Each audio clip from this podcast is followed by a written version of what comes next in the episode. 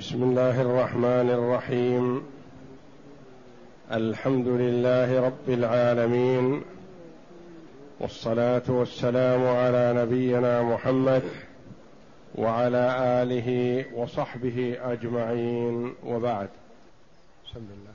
أعوذ بالله من الشيطان الرجيم. ولئن سألتهم من خلق السماوات والأرض ليقولن خلقهن العزيز العليم الذي جعل لكم الأرض مهادا وسلك لكم فيها سبل الذي الذي جعل لكم الأرض مهدا وسلك لكم فيها سبلا نعم. الذي جعل لكم الأرض مهدا وجعل لكم فيها سبلا لعلكم تهتدون والذي نزل من السماء ماء بقدر فأنشرناه فأنشرنا به بلدة ميتا. كذلك تخرجون. والذي خلق الأزواج كل كلها وجعل لكم من الفلك والأنعام ما تركبون. لتستووا على ظهوره ثم تذكروا نعمة ربكم إذا استويتم عليه ۖ. وتقولوا سبحان الذي سخر لنا هذا وما كنا له مقرنين وإنا إلى ربنا لمنقلبون. هذه الآيات الكريمة من سورة الزخرف. يقول الله جل وعلا ولئن سألتهم من خلق السماوات والأرض ليقولن خلقهن العزيز العليم. بيان من الله جل وعلا بأن كفار قريش ومن نحى نحوهم معترفون بتوحيد الربوبية وأن الله جل وعلا هو الخالق الرازق المحيي المميت. وأن اعترافهم بذلك لم يدخلهم في الإسلام. فلا بد مع هذا من الإيمان بتوحيد الألوهية. والإيمان بتوحيد الأسماء والصفات. فلا بد من تحقيق أنواع التوحيد الثلاثة. فإذا لم يؤمنوا بها وجب قتالهم. واعترافهم بتوحيد الربوبية وإيمانهم بذلك لا يكفيهم. وأنواع التوحيد ثلاثة. توحيد الربوبية وتوحيد الألوهية وتوحيد الأسماء والصفات. وبيان ذلك توحيد الألوهية أن نوحد الله جل وعلا بأفعالنا. وتوحيد الربوبية أن نوحد الله جل وعلا بأفعاله. وتوحيد الأسماء والصفات أن نوحد الله بأسمائه الحسنى وصفاته العلى. تفصيل ذلك توحيد الألوهية أن نوحد الله بأفعالنا. الأفعال التي تصدر منا عبادة تكون لله وحده. الصلاة الصيام الزكاة الحج الدعاء. الخشية الإنابة الخضوع التذلل التوكل. كل هذا لله وحده لا شريك له. فلا يجوز أن ندعو الله وندعو معه غيره. يكون أشركنا بتوحيد الألوهية. فكفار قريش معترفون بوجود الله لكنهم عبدوا الله وعبدوا معه غيره. توحيد الربوبية أن نوحد الله بأفعاله هو جل وعلا بأنه هو الخالق الرازق المحيي المميت. المعز المذل المعطي المانع. فأن بأنه جل وعلا هو المتفرد بالتصرف والخلق والرزق. توحيد الأسماء والصفات أن نؤمن بأن الله جل وعلا له الأسماء الحسنى. وله الصفات العلى حسب ما أثبتها لنفسه في كتابه العزيز أو أثبتها له رسوله صلى الله عليه وسلم. وأن نؤمن بالأسماء والصفات الواردة في الكتاب العزيز والسنة المطهرة ولا نحرف. ولا نؤول ولا نشبه ولا نعطل. فأهل السنة والجماعة وسط بين طائفتين ضالتين. طائفة غلت في الإثبات فشبه الله جل وعلا بخلقه تعالى وتقدس. وهذا خطأ وجهل وضلال وكفر. وطائفة غلت في التنزيه فعطلت الله جل وعلا عن أسمائه وصفاته. الأولى أثبتوا وغلوا في الإثبات فشبهوا. قالوا له يد كيدي وقدم كقدمي وسمع كسمعي تعالى الله. وطائفة غلت في التنزيه قالوا لو أثبتنا الصفات شبهنا فننفي الصفات. تنزيها لله فعطلوا الله جل وعلا من صفات الكمال. وأهل السنة والجماعة وسط بين هاتين الطائفتين. أثبتوا لا كإثبات المشبهة ونزهوا لا كتنزيه المعطلة. أثبتوا الصفات على ما يليق بالله وعظمته.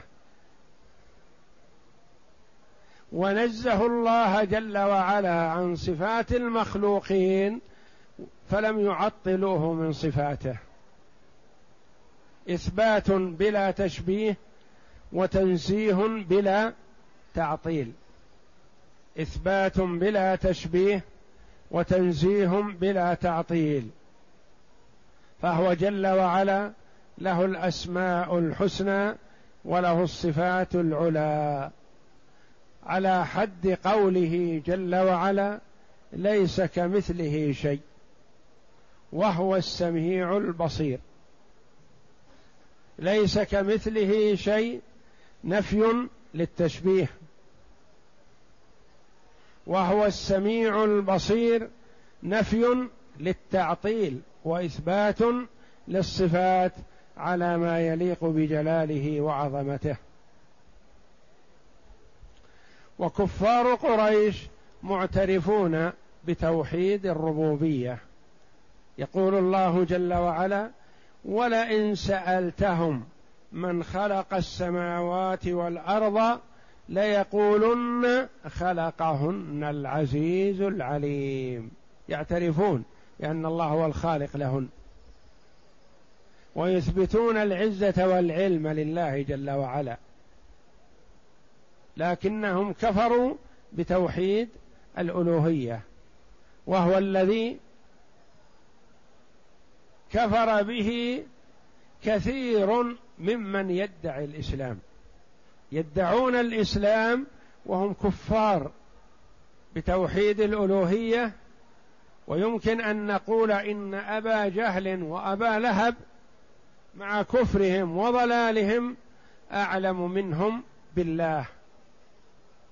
لأن أبا جهل وأبا لهب عرفوا معنى لا إله إلا الله فأبوا أن يقولها. وكثير ممن يدعي الإسلام يقول لا إله إلا الله لكنه يناقضها بالحال. يقول لا إله إلا الله ويتوجه إلى القبر الفلاني أو إلى السيد الفلاني أو إلى الضريح الفلاني فيدعوه ويرجوه ويخافه ويتوكل عليه. وهذا هو الكفر الصريح. هو الخروج من ملة الإسلام. والله جل وعلا يقول لعبده ورسوله محمد صلى الله عليه وسلم ولقد أوحي إليك وإلى الذين من قبلك لئن أشركت ليحبطن عملك. والذي يتوجه إلى صاحب القبر يدعوه مشرك. والله جل وعلا يعلم ازلا أن محمدا صلى الله عليه وسلم لا يشرك ولا يقع في الشرك لأنه معصوم. عصمه الله جل وعلا. لكنه جل وعلا يشرع لعباده. الرسول لو أشرك حبط عمله فغيره من باب أولى. فكثير ممن يدعي الإسلام أجهل بالتوحيد من أبي جهل وأبي لهب كفار قريش. لأن أولئك رفضوا أن يقول أقول لا إله إلا الله لأنهم يعرفون معناها. أنك إذا قلت لا إله إلا الله لا يصح أن تتوجه إلى غير الله ابدا. فأبوا أن يقولوها لأنهم يتوجهون إلى الأصنام. ومن يدعي الإسلام ممن هو واقع في الشرك يقول لا إله إلا الله بلسانه لكنه يناقضها بفعله.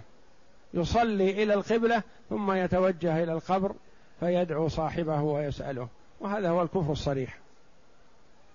الواو هنا واو القسم وهي موطئ واللام موطئة للقسم.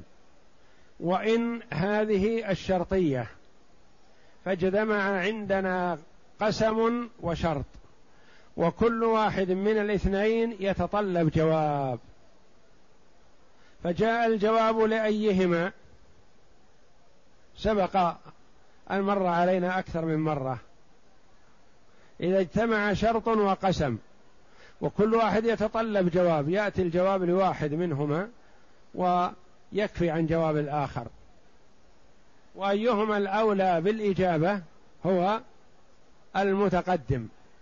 المتقدم. وهنا أيهما تقدم؟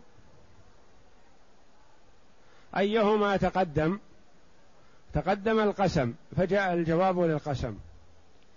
ولئن سألتهم من خلق السماوات والأرض ليقولن خلقهن العزيز العليم. جواب القسم أين هو؟ ليقولن. ليقولن. والأصل لا يقولون عندنا واو الضمير. والواو التي هي واو الكلمة. وعندنا نون التوكيد بنونين المثقلة.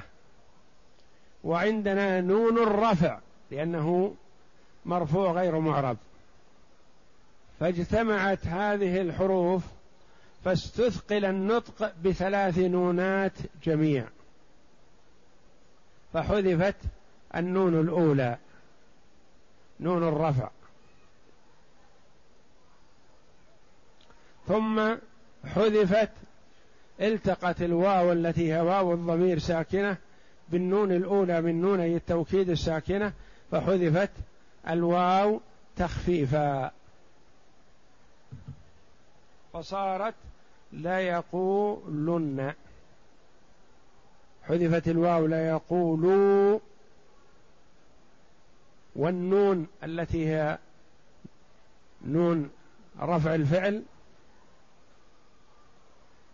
ثم حذفت النون لاستثقال ثلاث نونات جميع وحذفت بعدها نون الضمير لالتقاء الساكنين فصارت لا يقولن خلقهن العزيز العليم. أي الله جل وعلا فهم مقرون بتوحيد الربوبية. مقرون بتوحيد الربوبية. ومنكرون لتوحيد الألوهية. ويلزمهم عقلا. إذا أقروا بتوحيد الربوبية يلزمهم أن يقروا بتوحيد الألوهية لكنهم لم يفعلوا. كيف تقر أن الله هو الخالق الرازق المحيي المميت؟ المتصرف في الكون ثم تعبده وتعبد غيره. يجب أن تعبد من اعترفت أنه هو الذي خلقك ورزقك ويحييك ويميتك. ثم إنه جل وعلا وصف نفسه بما يدل على كمال قدرته. فقال جل وعلا الذي جعل لكم الأرض مهدا. امتن بذلك على العباد. جعل الأرض ممهدة صالحة للسكن. كالمهد بالنسبة للوليد الصغير يطمئن ويرتاح في المهد. فالأرض للناس بمثابة المهد للصغير. جعل لكم الأرض مهدا ممهدة سهلة ميسر الانتقال فيها من مكان إلى مكان. ولم تكن متحركة ولم تكن متحجرة صعب المسير عليها تضاريس جبلية من تضاريس إلى تضاريس بل كانت سهلة ممهدة. وجعل لكم فيها سبلا. جعل لكم فيها طرق. لم يجعلها وعرة. اوديه لا يستطاع المسير فيها. أو جبال لا يستطيع الم... لا يستطاع المسير فيها. بل جعل فيها طرقا ميسرة ينتقل بها المرء من قطر إلى قطر ومن بلد إلى بلد. وجعل لكم فيها سبلا لعلكم تهتدون. لعلكم تهتدون بمخلوقاته جل وعلا على وحدانيته. وفي كل شيء له آية تدل على أنه واحد. فمخلوقات الله جل وعلا تدل على وحدانيته. لأن من خلق السماوات هو القادر الواحد العظيم جل وعلا المستحق للعبادة. من خلق الأرض من خلق الشمس من خلق القمر من صرف الأزمنة والأدهر وتقلبات الأحوال هو الله جل وعلا فهو المستحق للعبادة. لعلكم تهتدون. والذي نزل من السماء ماء. نعم اقرأ. يقول تعالى ولئن سألت يا محمد هؤلاء المشركين بالله العابدين معه غيره من خلق السماوات والأرض ليقولن خلقهن العزيز العليم؟ أي يعترفون بأن الخالق لذلك هو الله تعالى وحده لا شريك له وهم مع هذا يعبدون معه غيره من الأصنام والأنداد. ثم قال الذي جعل لكم الأرض مهدا أي فراشا يسيرون عليها ويقومون وينامون وينصرفون مع أنها مخلوقة على تيار الماء لكنه أرساها بالجبال لئلا لئلا تميد هكذا ولا هكذا.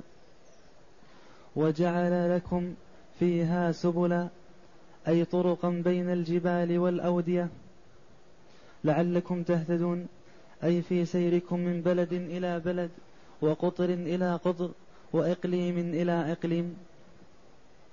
والذي نزل من السماء والذي نزل من السماء ماء بقدر من لطفه جل وعلا بعباده أنه نزل الماء المطر من السماء بقدر الحاجة جل وعلا. لم ينزل الماء الكثير فيغرق من في الأرض كما أنزله على قوم نوح لما كفروا بنوح على نبينا وعليه أفضل الصلاة والسلام أغرقهم الله جل وعلا بالماء. ولم يكن الماء المنزل شحيحا لا يكفي لسقي الآدميين والحيوانات والزروع وغير ذلك بل كان من لطف الله جل وعلا بعباده أن جعله بقدر الحاجة. والذي نزل من السماء ماء بقدر فأنشرناه فأنشرنا به بلدة ميتا.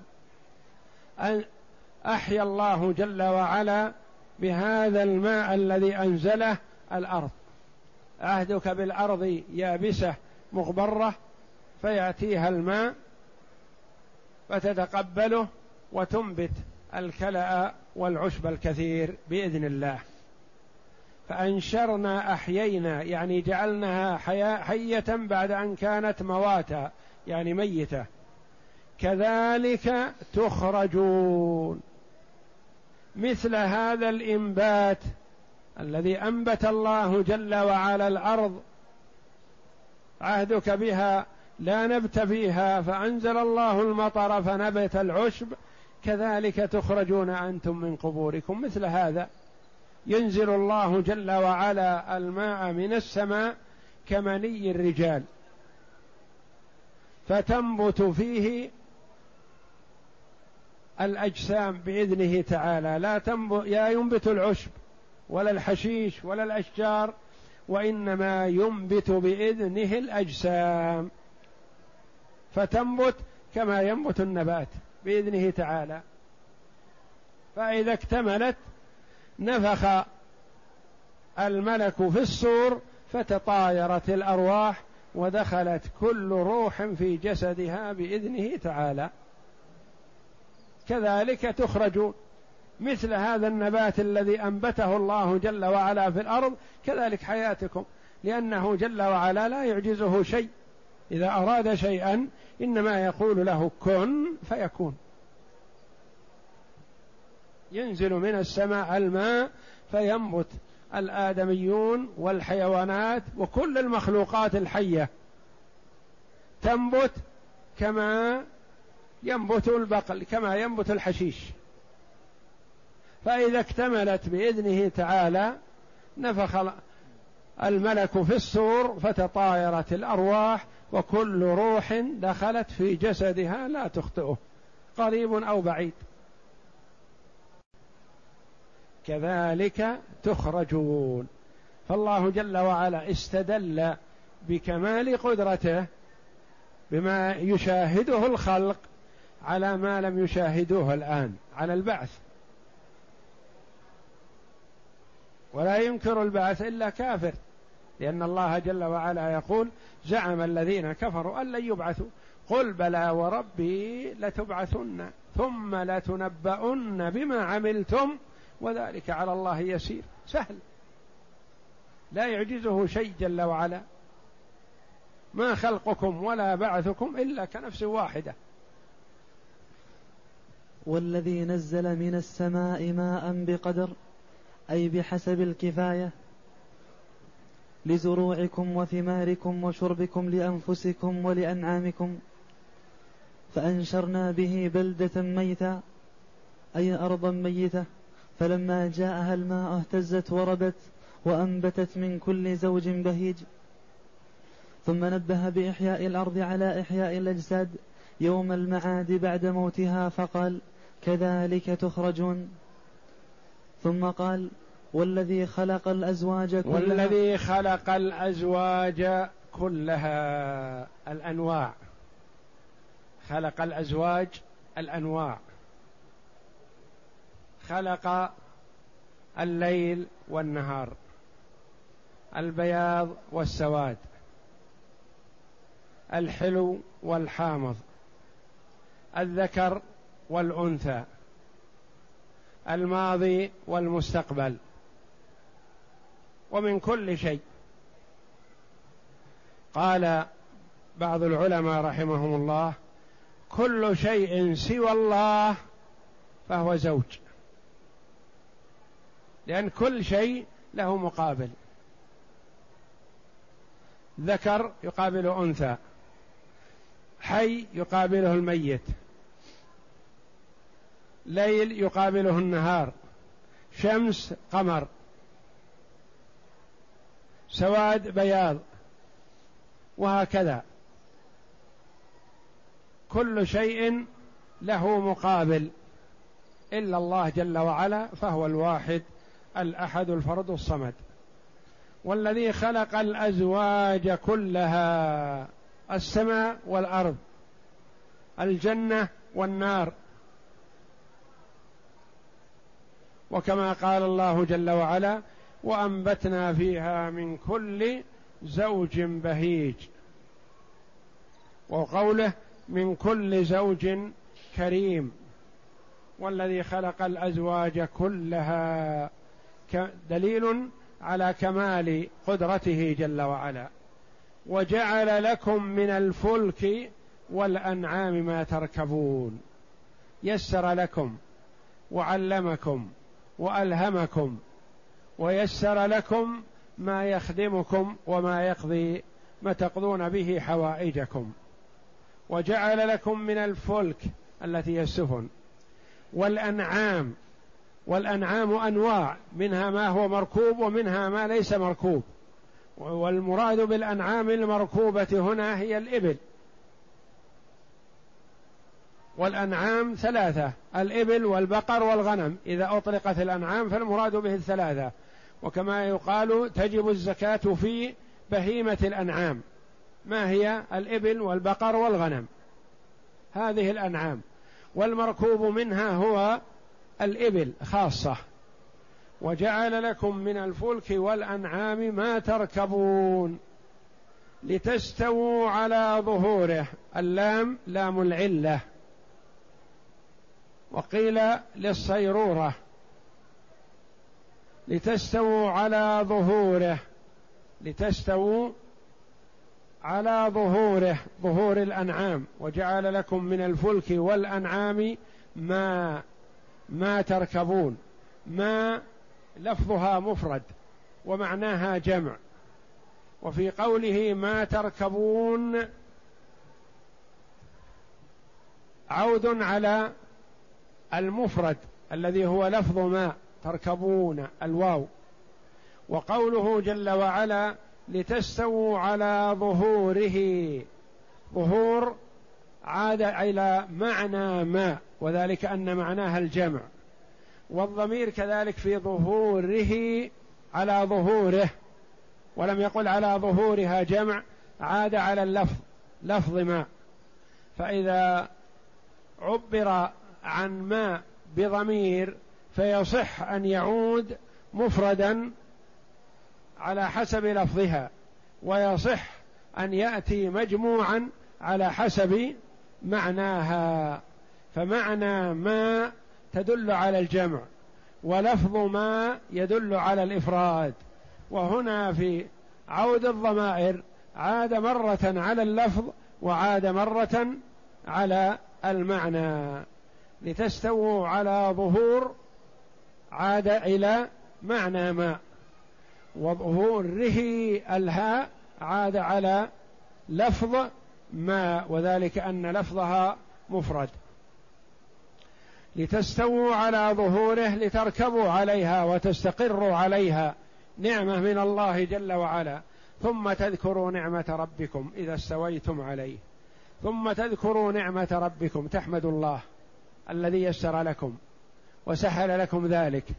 وجعل لكم الركوب على البحر وجعل لكم الركوب على هذه الأنعام الكبيرة العظيمة القادرة التي عندها القدرة في السير في الصحراء أياما وليالي وأشهر. الطفل ابن ست سنوات فيمسك بزمام الجمل العظيم وينقاد معه بتسخير الله جل وعلا. وإلا لو صال هذا الجمل يستطيعه مائه رجل ما يستطيعونه. ولا يقدرون السيطرة عليه. لكن بتسخير الله جل وعلا أصبح هذا الجمل العظيم يمسك بزمامه الطفل الصغير ويقوده حيث شاء بإذنه تعالى. ثم تذكروا نعمة ربكم إذا استويتم عليه. شكرا لله جل وعلا. ثم إن الإنسان في حالة الركوب يكون في حالة خطر وقرب دنو من أجله أكثر من لو كان يمشي على الأرض. لأنه قل أن يمشي على الأرض فيعثر وهو في الأرض فيموت. لكن كثيرا ما ترميه يرميه الجمل أو الناقة في الأرض فيموت. وكثيرا ما تنكسر السفينة في البحر فيغرق من فيها. فأرشد الله جل وعلا عباده في هذه الحالة التي الحالة أقرب ما يكون خوف بالتوجه إلى الله جل وعلا. وتذكر المآل. والإيمان بوحدانية الله جل وعلا وذكر الله جل وعلا بالقلب واللسان. شكرا له على هذه النعمة التي سخرها ويسرها. وإلا لو أراد مثلا من في الشام أو في مصر أو في الرياض الوصول إلى مكة على الأقدام متى يصل؟ والله جل وعلا يسر هذه السبل وسهلها لعباده فعليهم أن يذكروا الله جل وعلا وأن يحمدوه وأن يعترفوا بوحدانيته حتى لو باغتهم الأجل وهم في حالة الركوب فإذا هم على استعداد. وتقولوا سبحان الذي سخر لنا هذا تنزه الله. التسبيح هو التنزيه لله جل وعلا عما لا يليق بجلاله. يعني تحمد الله تثنوا عليه وتسبحوه تقدسوه وتنزهوه عما وصفه به الظالمون الكافرون. سبحان الذي سخر لنا هذا وما كنا له مقرنين. ما كنا مستطيعين لولا تسخير الله جل وعلا لنا. ثم تعترف بمآلك ومصيرك إلى الله جل وعلا. وإنا إلى ربنا لمنقلبون. اعتراف بالبعث والنشور والمآل إلى الجنة أو النار. وهذه الكلمة كما سيأتي في الأحاديث يستحب أن تقال عند الركوب لبهيمة الأنعام ونحوها مما يمشي على الأرض. وأما ما كان ما كان في البحر فكما قال الله جل وعلا قص علينا ما قاله نوح عليه السلام بسم الله مجريها ومرساها إن ربي لغفور رحيم. والذي خلق الأزواج كلها أي مما نبت من الأرض من سائر الأصناف من نبات وزرع وثمار وغير ذلك من الحيوانات على اختلاف أجناسها وأصنافها وجعل لكم من الفلك أي السفن والأنعام ما تركبون أي ذللها لكم وسخرها ويسرها لأكلكم للحومها وشربكم. ما تركبون قال العلماء الضمير العائد الرابط محذوف ما تركبونه. نعم. وشربكم لأن ما هنا موصولة تحتاج إلى عائد وصلتها ما بعدها. ما تركبون. التركبون هو الصلة والعائد ضمير محذوف. نعم. وشربكم لألبانها وركوبكم على ظهورها ولهذا قال لتستووا على ظهوره. أي لتستووا متمكنين مرتفقين على ظهوره أي على ظهر هذا الجنس. ثم تذكروا نعمة ربكم. فيما سخر لكم إذا استويتم عليه. وت... مما ينبغي للإنسان كلما تجدد له نعمة أن يحمد الله جل وعلا. إن الله لا يرضى عن العبد أن يأكل الأكلة فيحمده عليها ويشرب الشربة فيحمده عليها. فيستحب للإنسان كلما تجددت له نعمة عظيمة أو يسيرة. مركوب أو ملبوس أو منكوح أو مأكول أن يذكر الله جل وعلا ويحمده على ذلك. ولهذا استحب ذكر الله جل وعلا عند الأكل وعند الشرب وعند الدخول وعند الخروج وعند الركوب وعند الجماع وسائر نعم الله جل وعلا يبدأها بحمده تعالى وذكره اعترافا بالنعمة لموليها ومسديها جل وعلا. نعم. وتقول سبحان الذي سخر لنا هذا وما كنا له مقرنين. أي, أي مقاومين؟ ولولا تسخير الله لنا هذا ما قدرنا عليه. يعني ما كنا قادرين ولا مستطيعين لولا تسخير الله جل وعلا. لنا سخر لنا السفن نركبها في البحر. والإبل نركبها في الصحراء تسخير من الله وإلا فبقدرة الإنسان لا يستطيع. نعم. قال ابن عباس وقتادة مقرنين أي مطيقين؟ مطيقين يعني وما كنا له مقرنين ما كنا مطيقين بقدرتنا لكن ذلك حصل بتسخير الله جل وعلا. نعم. وإنا إلى ربنا لمنقلبون أي صائرون أي لصائرون إليه بعد مماتنا وإليه سيرنا الأكبر. وهذا من باب التنبيه بسير الدنيا على سير الآخرة كما نبه بالزاد الدنيوي على الزاد الأخروي في قوله وتزودوا فإن خير الزاد التقوى. والاعتراف بنعمة الله جل وعلا للعبد واجب على كل مؤمن أن يعترف ذلك بقلبه ويستحب أن يقول ذلك بلسانه ولا يجب. وقد يتصور الإنسان كمال القدرة على بعض الشيء الهزيل فتنعكس الحال ويكون فيه هلاكه. كما روي أن قوما ركبوا وقالوا سبحان الذي سخر لنا هذا وما كنا له مقرنين. يعني حمدوا الله جل وعلا. وفيهم رجل على ناقة لا تتحرك هزالا ضعيفة. فقال إني مقرن لهذه.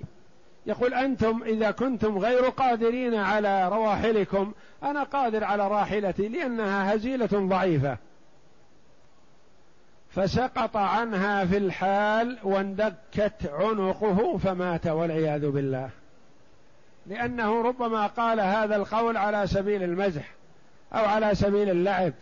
يقول أنتم قادرون غير قادرين على رواحلكم لأنها قوية نشيطة. لكن أنا راحلتي هزيلة مسكينة أنا قادر عليها. يعني ما تستطيع أن تفلت مني. ولا تستطيع أن تعمل ضدي شيئا. فنشزت به فسقط فاندقت عنقه فمات والعياذ بالله. نعم. وباللباس الدنيوي على الأخروي في قوله تعالى وريشا ولباس التقوى ذلك خير ذلك من آيات الله. كان النبي صلى الله عليه وسلم إذا سافر ركب راحلته كبر ثلاثا ثم قال سبحان الذي سخر لنا هذا وما كنا له مقرنين وإنا إلى ربنا لمنقلبون. وورد قول اللهم إني أعوذ بك من وعثاء السفر وكآبة المنظر وسوء المنقلب في المال والأهل والولد. اللهم هون علينا سفرنا هذا واطو عنا بعده. هذه من الأدعية التي تستحب عند ركوب الدابة وخاصة في حال السفر. والله أعلم. وصلى الله وسلم وبارك على عبده ورسول نبينا محمد وعلى آله وصحبه أجمعين.